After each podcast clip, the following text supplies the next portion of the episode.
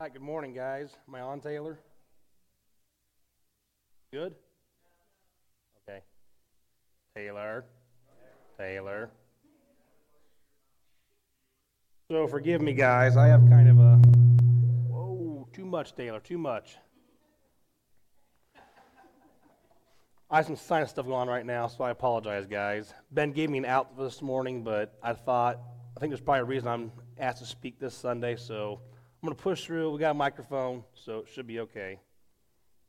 So, about six months ago, when Ben brought up me uh, speaking, he mentioned this weekend. I thought, well, that's close to Valentine's Day, so I should speak on love. And for some reason, I told people about that. They all laughed. I don't really know why. And again, people are laughing. Am I that bad of a person? So it's imperative to me that I did this. I have to do a good job at it so I can throw it in their faces that I'm a better person than I think I am. I'm just kind of rough around the edges. So, first things first, we talk about how God loves us. Matthew 7 9 through 11 says, Which of you, if your son asks for bread, will give him a stone? Or if he asks for a fish, will give him a snake? If you, then though you are evil, know how to give good gifts to your children, how much more will your Father in heaven give good gifts to those who ask him? So, the way I kind of picture uh, how God loves us is my oldest son, Jed. He has special needs. He's kind of autistic, but not. Uh, he's very smart about certain things, but other things he doesn't understand. And so the kid gets into a lot of trouble. I mean, I know all kids get into trouble. I have three boys, they do crazy stuff. But Jed does a lot of crazy stuff. There was one day I decided he can go outside and play by himself. He'll probably be all right. I can trust him ish. Well, then Clay comes in and says, uh, Dad, Jed knocked the lights out of your truck. What do you mean? And I go outside, every headlight, every tail, tail light, side marker, mirrors, we're gone. There's a two, there's an eight pound splitting maul and a three pound sledgehammer next to it. And he's like, What? So obviously I wasn't very happy. It wasn't my nice truck, fortunately. Uh, he's overly helpful sometimes. He knows that things run on gasoline, got to be filled up in order for him to run right. So he decided to fill my tractor up with water. So the gas tank and the crankcase, he filled up to the brim. So I started using it. I was like, man, something ain't right here. I was like, plus it should be out of gas anyway. So I took it to the garage. I'm like, it's full. That's weird. I realized, oh, there's water in this. So I take care of that. I keep working with it, not realizing he put oil or water in the crankcase too. So I start seeing milkshake come out of it, mowing our ditch. I'm like, put the crankcase too, didn't he? Okay, okay, all right, we'll get through this. He decided to flood our furnace. Uh, he put a garden hose in the PVC exhaust pipe of it, so it ruined the combustion fan on it. He likes to play pranks like turning our propane off at our big tank. So one day I think, oh, there's something wrong with the furnace. We have no heat in the house. That's all it was, fortunately, but you're still panicking a little bit. The big one was probably when he took a carriage bolt and leaned it against the back tire of my nice truck.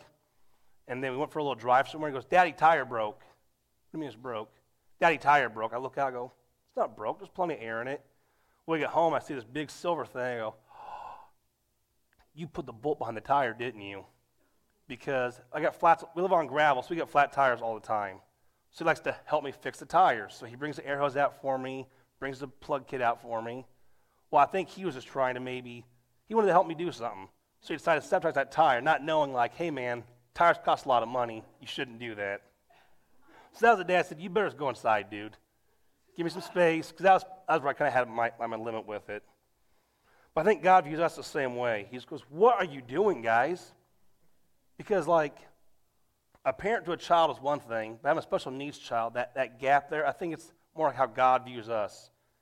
We do these things that we don't really know are bad. And he's like, guys, what do you not get about this? Stop doing crazy stuff. I have to remember that God loves me and has shown me grace, so I have to show it to him. I mean, I was a pretty wild kid, too. I didn't do quite that much stuff, but I was pretty wild, too, even in my 20s until I got in a lot of trouble and I finally. Uh, not stuff like that. Yeah, probably. So grace is kind of a tough thing because there's grace and mercy, which are the same thing, but also the exact opposite. So grace is getting what, what you don't deserve. being blessed regardless of your actions. So, like with him, I could say, well, you know what? We're not riding the tractor anymore. We're not riding the fuller anymore. We're not doing this stuff anymore because you've, you burned that bridge, bro. We're done. But I still him do that stuff with me. Whereas mercy is not getting what you deserved. You should be punished. So Randy said I, I did stuff. So when I was about 19 or 20, I was in master's commission. Do you guys know on Broadway, when you're heading westbound, east to East 14, there's those train tracks that goes boom, down, boom. If you hit them about 90 miles an hour, you can actually jump them, I found out. So me and some buddies of mine got my Suburban. We're heading westbound. So we hit the first one, we go airborne, and we land. It lands so hard, the truck bounces back up. Hit the second one, bounces, we go back up. I about lose control of it. I slow her down. I'm like, okay, probably shouldn't have done that, probably shouldn't have done that. Then all of a sudden I see headlights behind me. I'm like, we're in an industrial area, there's nobody here. We get to East 14th and Broadway, I'm like, man, those lights look familiar. Those are, oh, that's a Crown Vic. Oh, my goose is cooked. I'm losing my license. I'm going to jail because I can tell this is definitely a cop. Sure it was a Polk County sheriff. So I'm like, well, he saw me going twice the speed limit and jumping these train tracks. I am in so much trouble. I'm like, guys, we're on Bible college, right? So I am just praying, oh, Lord Jesus, please help me. Oh, I won't do it again. I promise, I promise, I promise. So he follows me for a mile or two, and then he turns off. But he had been sitting like at the uh, Barton Solvents plant or something. So he had to see me flying through the air. so I for sure, sure got in trouble, lost my license, probably been in jail for reckless driving. But God definitely intervened. There's no way it was like he just decided not to punish me. Like, God definitely intervened in that situation somehow. I think sometimes material things separate us from God. It's kind of hard to see how much He loves us. You can't see the force of blessings through the trees of envy. We see what others have and wonder if God doesn't love me as much. Part of that thing is just being an American because you can hustle and bustle and have a nice house, nice truck, all that stuff. And you might look at it and say, man, why does God bless them so much? Whereas in reality, they're just business savvy.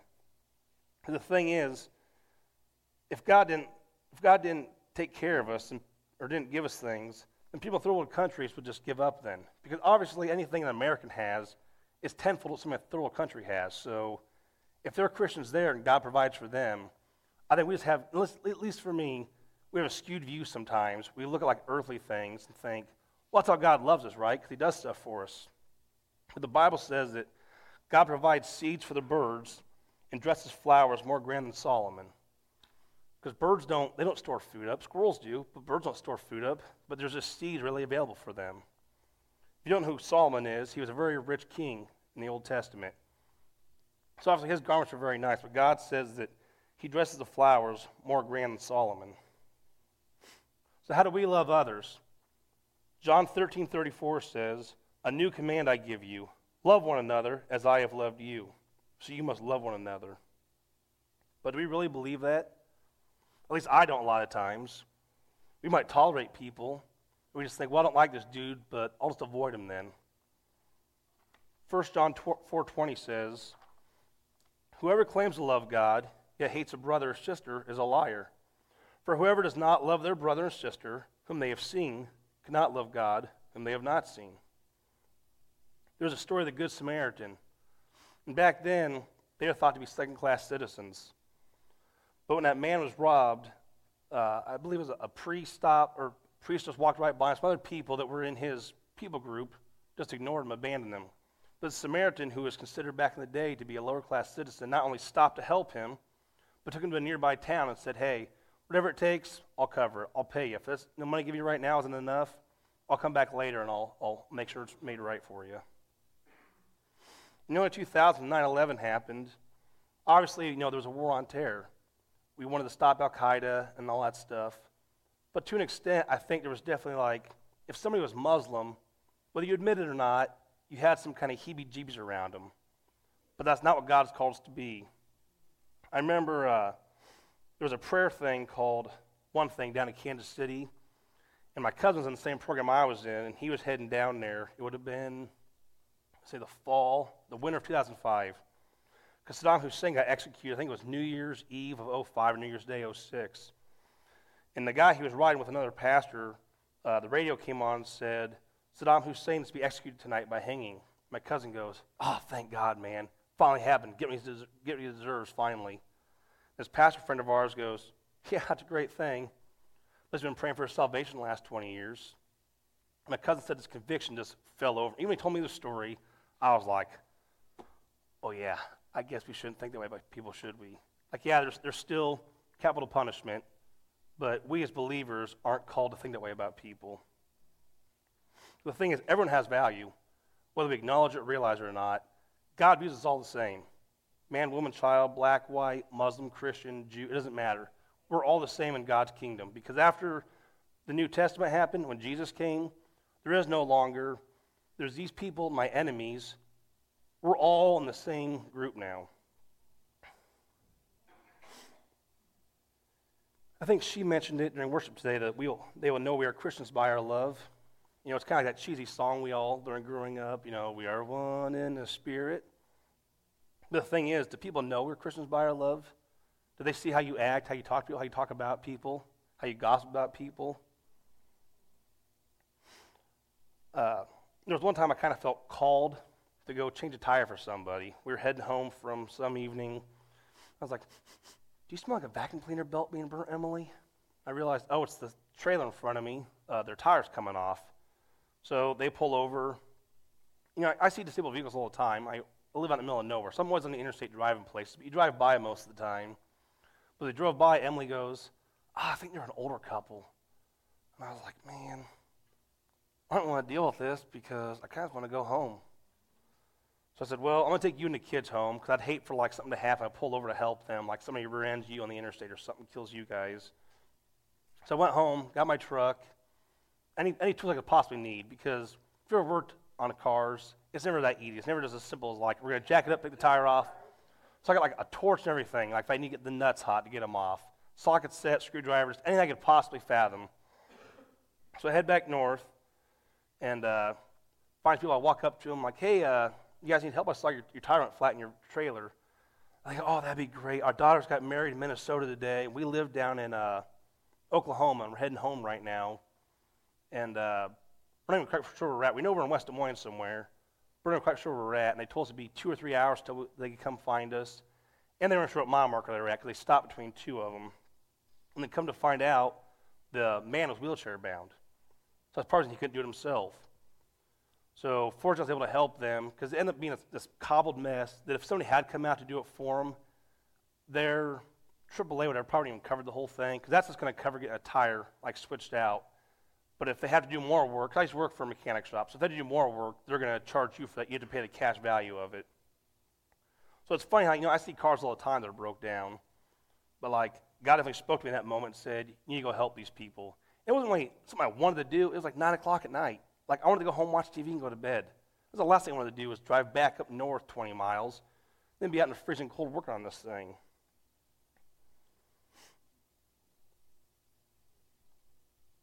And see, and Ben has touched on this. In the early church, nobody went without.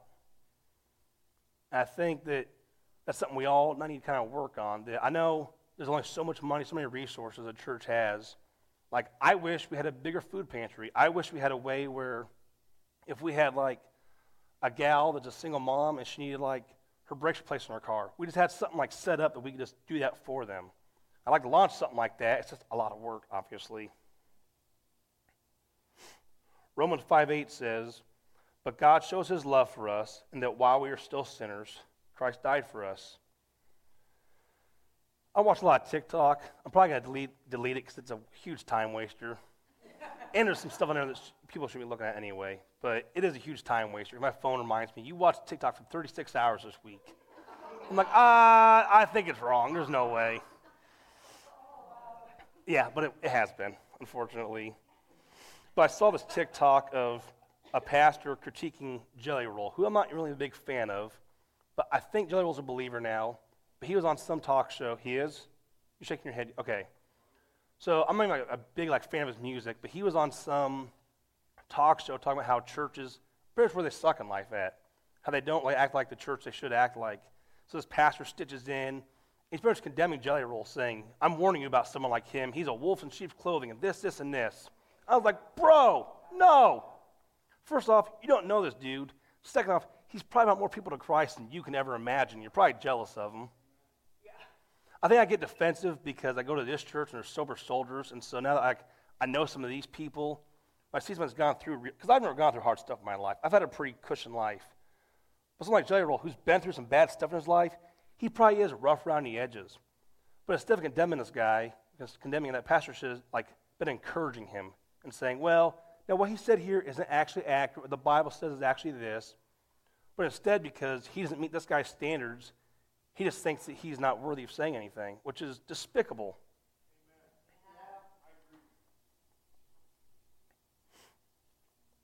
John 18 talks about how we should call people out. Because I think we're bad about that too, the social media era. John 18 says if you have promised somebody, you go to them directly, you confront them. If that doesn't work, you bring somebody else with you. And you say, hey man, you're doing this, you shouldn't be doing that. And if that doesn't work, you bring the pastor with you. If that doesn't work, then you bring the community. Depends on the Facebook, do we see people getting these arguments on there? Believers. There's like, guys, you're making us look so bad. Please stop. When it really gets me is somebody will like controversial statement on there, and somebody will reply with, Well, since you made this in a public forum, I'll reply to you publicly. You know you're in the wrong too now, right? So if I ever do argue with somebody, I message them. I'm like, hey man, I think you're way off base, but whatever. It's just, also when you do it on, on social media, it can get out of control so quick then. What starts out as a little argument, people start throwing in their own stuff, and next thing you know, the original poster is like, man, I had no idea it was going to get out of control like this. I am sorry. But again, non believers see that stuff and they go, look at all the infighting in the church, the Big C church, not so much our church. Look at all the infighting in the Big C church. Not part of that. People are crazy.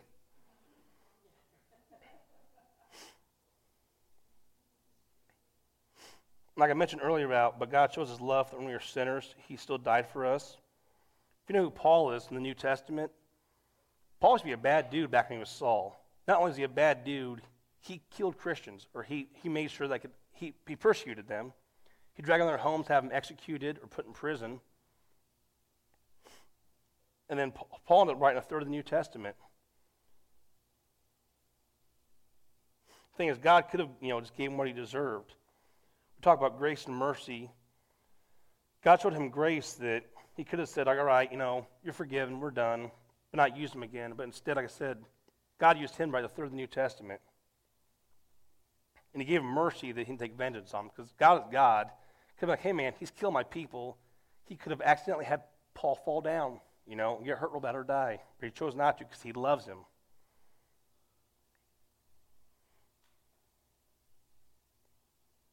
I've also noticed a, there's a problem where we try and defend Scripture compared to compared to justify.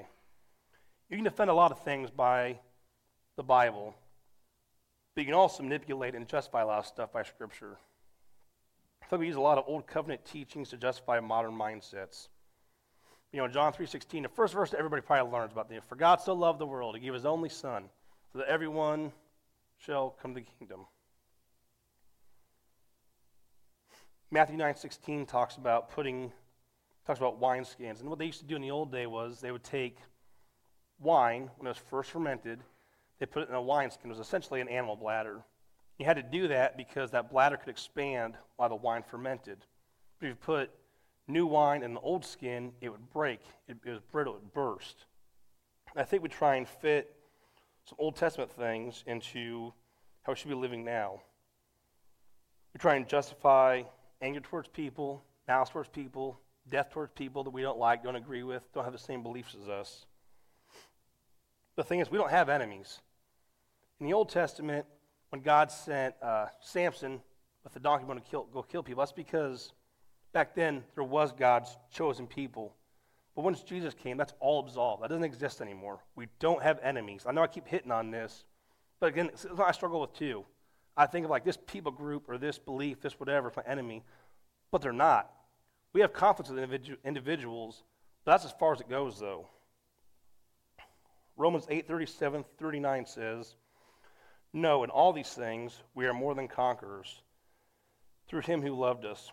For I am sure that neither death nor life, nor angels nor rulers, nor things present nor things to come, nor powers, nor height, nor depth, nor anything else in all creation will be able to separate us from the love of God in Christ Jesus our Lord.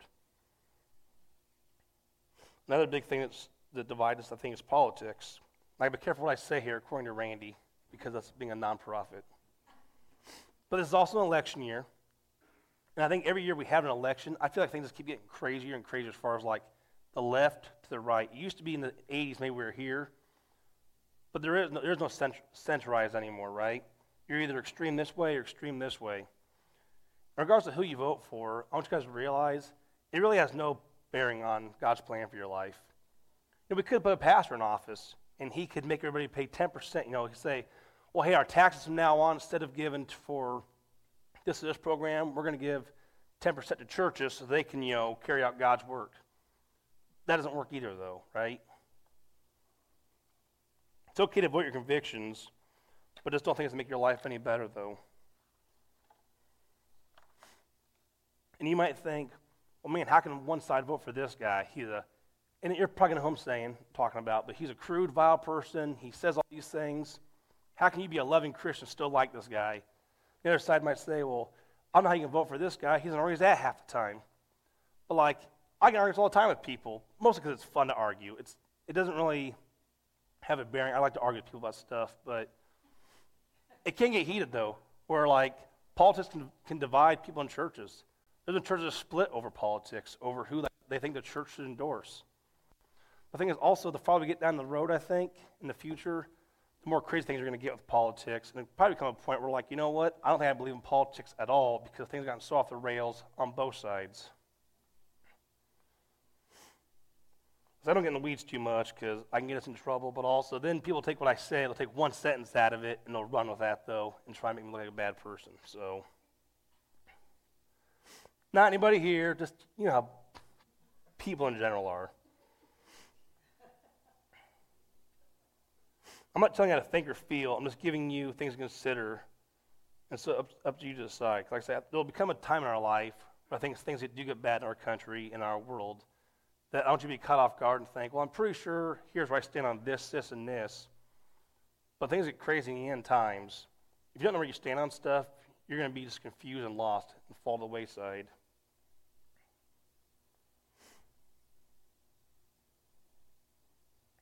I feel like Lowell and Ben hit this one too, ironically. That's also why I decided to push through today of not being able to talk very well.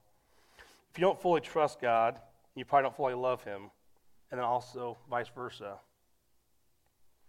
I was going to use 1 Corinthians 13 just because I feel like it's overused. Every wedding you go to, they read 1 Corinthians 13, don't they? Because the part of me I first was going to do is like, well, I could just use that because I could probably make a whole sermon off that alone, which you can. I thought, nah, I'm phoning it in. I can't use 1 Corinthians 13. But I referenced it a few times to write this. I realized the problem is it's so succinct and like it's all encompassing of God's love and our love for others. We're going to get into that now. 1 Corinthians 13. If I speak in the tongues of men or of angels, but do not have love, I am only a resounding gong or clanging cymbal. If I have the gift of prophecy and can fathom all mysteries and all knowledge, if I have a faith that can move mountains, but do not have love, I am nothing. Just because you're right doesn't mean you're right. I say this all the time to people. It's not what you say, it's how you say it. And I just don't, uh, people don't get that. I don't understand what it is. Like, you have to have tact in how you speak to people. Yes, they do things you don't agree with, you think are wrong, that the Bible says are wrong. But if you're aggressive about it, it's not going to do anything. So, anybody here that struggles with addiction in their life, maybe, if your family just like threw you to the wayside, if they were believers themselves, did that make you want to come to church?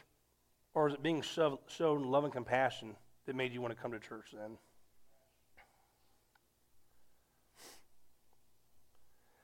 If I give all I have, if I give all I possess to the poor, and give over my body to hardship, that I may boast, but do not have love, I gain nothing. So you can check all the boxes to be like the perfect Christian, but it can all be in vain. I think it's Matthew 28 talks about many will come to me on that day and say, But Lord, but Lord, did I, I healed the, the sick in your name, and I cast out demons. And he'll say, Be away from me, for I do not know you. See if you're doing stuff like that, if you're doing miracles in the name of Jesus. but you're not showing love and compassion to people, he doesn't care. Like, let that sink in. Like, on paper, you can be doing everything right, but if you're not showing love to people, it can all be in vain. And on that day, he'll say, Nah, deuces, bro. love is patient. Here's a big one for me. Are we patient? I have the worst road rage there is in the world. I, I don't know what it is. If you're going three miles, three miles an hour over the speed limit and not seven or eight, I can't stand you as a person. Even though they're, they're actually breaking the law themselves. If the speed limit's 30 miles an hour, it's 30 miles an hour. If they're going 33, they're still breaking the law, but not enough for my convenience because I'm trying to get somewhere in, the, in a hurry. One of my biggest pet peeves is probably at the state fair. I know you only ab- abide by like traffic laws at the fair when you're walking. But if we're on the road and you're a in front of me and you're talking, you decide, hey, let's stop in the middle of the thing here so we have a conversation about where we should go eat next. If you don't move yourself to the side a little bit, it takes all I have to not push you and say, keep moving. and I don't know. A lot of things I am patient about, but it's I struggle with that. It's hard for me to not lose my cool with people that aren't speeding enough or don't get out of your way and you're walking on a sidewalk. Love is kind. Well, do we act annoyed with people a lot? It's hard to be kind. Someone's just talking your ear off, or you just don't enjoy their company that much. It's hard to be kind to people. It does not envy. Remember, envy steals joy. I think you said that today too, didn't you? Man, that's weird. Does not boast. Facebook, that's why I think it's evil in the first place. Facebook is either the humble brag or the woe is me, it seems like. It's really hard to find. So if I ever do post a Facebook, I think I've posted maybe six things in the 18 years I've had it. But I always write something, I go, nah, that's, that's too like, woe is me. That's bragging. You know what? I'm going to post it. This is stupid. I'm probably too conscious of that I'm so critical of other people that do it.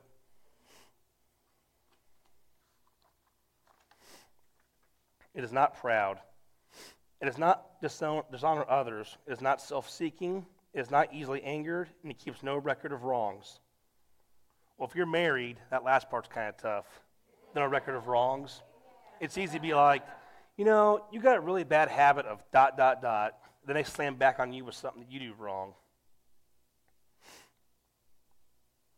A story I want to share about a close friend of mine about the keeping records of wrong is a uh, and you're probably going to be able to put two together what I'm saying. Because I'm using Christianese here. But a close friend of mine had a moral failure, which we know what moral, fa- moral failure means. This is a nice way of saying something else. That's kind of given an ultimatum by our friends and family. You go, are you going to keep talking to him? One of my best friends. Why? Well, he did something really bad. Yeah, he, he, he's still Still a child of God, still my best friend. So I'm not sure you're asking me. We know it doesn't be uncomfortable, you know, with his wife now if you're still friends with him. I'm like, well, that's not really the Christian response to someone's actions, is it? Just to blow them off because they did something bad? Like, yeah, what he did was wrong. You can't just, like ignore him and throw him to the weeds. That's what he needs in that moment either. What kind of a Christ response is that? Like, if anything, he needs love and support now more than ever in time of need or he'd done something wrong. Yeah, he was the one who did something wrong. But he did something wrong for a reason because there's something broken in him. And when you're given an ultimatum, like, you're not going to talk to him anymore, are you? I just thought, I thought you people were all Christians. Dear Lord. Like, do you really believe the Bible or not? We show grace not just by forgiving and calling it even, but by trusting them again. Love does not delight in evil, but rejoices with the truth. It always protects, always trusts, always hopes, always perseveres. So I've been kind of all over the page today. I get that. I want you guys remember this that God loved us first, so we should love others the way that He does. And what if we viewed others from God's perspective? There's a scripture that talks about praying for those that curse you, bless those that mistreat you. It's a tough thing to do. It's easy to get up here and say this to you guys and tell you guys should do it, but I don't always act that way either. I can be offended by people. You need to be quick to forgive and slow to anger. And I think about Jesus dying on the cross, that he said, Forgive them, Father, they know not, know not know what they do. it wasn't like he had time to like get off the cross, lick his wounds, heal up, go meditate on it, pray, do all this stuff, and like, I think I'm at a place now where I can forgive them. Like, think about a bad time in your life. Could you forgive the person in that moment? Like, this dude just got beat to death essentially, and then nailed to a cross, and in all that physical anguish, he still rose above that and said, Forgive them. I just, I can't, I can't get past that. Like, oh, okay, I, am going to call Taylor out. He asked if I was going to make fun of him. So I have, I know Sarah has this problem too, misophonia. If you chew your mouth open around you, people, you just want to slap them. There you are. it takes all I have to not smack you in the mouth. I'm like, bro, you're an adult. Stop doing that. So sometimes Taylor does that to me. It's hard for me to like keep my cool. But I try and think like, I can't even be rational in that moment. I'm so like unhinged, angered, angry in that moment that I can't imagine like showing Christ's love to somebody. This guy got beat to death essentially, and chose in that moment to rise above that and be the better person. So remember, chief of sinners though I be, chief of sinners, Christ died for me. So if none of this resonates with you, congratulations. Your benchmark for being a Christian is higher than mine to begin with. Even though I've been doing this for 20 years, it's possible you guys are better people than me, and I am totally okay with that. If this message was for me today only and nobody else, I'll take it. These are just my personal experiences and observations. Things that have happened to me where I've had to come overcome things, and just looking around like uh, other believers around me and how they act and treat people. And I'm just like, you make this so much harder than it has to be. Like, we can't grow the church if we're mean to people that are non believers or make fun of people that don't have the same views as us. Like, I take no joy in this. Like, originally it's going to be like, yeah, we're going to talk about love.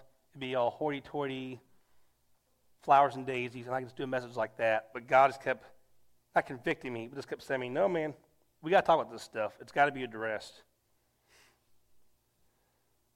This happened to me probably six months ago. I was in uh, Wyoming with my best friend. Uh, took a little trip out to the mountains, and I was kind of sharing with him about some struggles I was having with that stuff, about how Christians treat other people, other believers. I was infighting with that, and then how they treat other people. And he was going to give me his perspective on it. Then all of a sudden, like, I don't know, I don't even say it was conviction, but like just God just descended and like hit something in my heart. Next thing I knew, I am just sobbing. We're sitting there at this hot tub at this resort, and I am just sobbing. I can't talk. I'm moaning and groaning. And like, but it wasn't like God was saying, no, actually, you're the idiot, David. It was just, I can't explain how gentle it was. The way that God was like, hey, man, I get you're upset. But the problem is, you're becoming the thing that you hate. You don't realize it because you think you're like the justified one here. But unfortunately, you're becoming that same person that you're trying to stand against. If you're doing that, what you're saying means nothing. I just felt this gentle nudge by God. I didn't feel ashamed at all. I encourage you guys to find a group of friends. I know Sober Soldiers, they meet here twice a week. And then you guys do something on Saturdays too. Every Saturday, they get the Sober Soldiers home. You know, they see each other a lot, I guess. But I encourage you guys to find a few people to be friends with, to be intimate with, to show, to talk about like sports, talk about God. Be accountable to each other, hold each other accountable. So, the last thing I'm going to share with you guys is on that same trip on the last day when we were heading home, I think he was waiting for the last day so it wouldn't cause tension between us. But that buddy of mine had to kind of call me out. He's like, hey, man, I got to be honest. You're not who you used to be. I'm like, in what way? He's like, you're just not as enjoyable to be around as you used to be. Like, I know you're going through a lot right now, like having Jed. And then that caused a lot, like something for us, that caused a lot of problems in our marriage because I always feel like she's not doing enough. She feels like I'm not doing enough because the kid is so much work that like it made a huge wedge in our marriage. And so I feel like a lot of my friends have more freedom that I don't have. So it's caused like jealousy on my part. He's like, I love and care about you, man. I want the best for you, but I'm letting you know you're heading down a bad path right now, and I don't want to see that happen to you. And I could tell by the way he was saying it to me, like he didn't want to tell me this. Like it hurt him to have to talk to me about it. The last thing he wanted to do was like upset me on our trip. It's supposed to be like, you know, this fun time. But at the same time, when he did it, I wasn't like mad because I knew I needed to hear it. And because he did it the way like Christ calls us to, he was like, here's the deal, man. You're jealous of this, you're acting this, you're just not fun to be around. I would have been put it defensive, like, well, screw you, man. But because he was kind, compassionate, gentle with it, that's the thing is if if you approach stuff a certain way, you can have about any conversation you want to have with somebody as long as you approach it in the appropriate way. So the last thing is, I'm challenging you guys to be the example of Christ in the church. Be the example of Christ the church is supposed to be. Let's by end in prayer, huh? All right, Jesus, I just ask you to show us how to love one another. Show us the love that you, let us love each other the way you've loved us. When times are tough, when it's, when it's difficult to love other people, to show your love, I ask that you just, you let us see the value you have in them. When we're having a bad day, we want to be irritable with people, I just ask that you give us the patience that we need. Like it talks about 1 Corinthians 13. All the things in there about being patient and kind to others. I just ask you, let us see the value of other people. Let us see them the way that you see them. And let's be the example of Christ the church is supposed to be. Amen.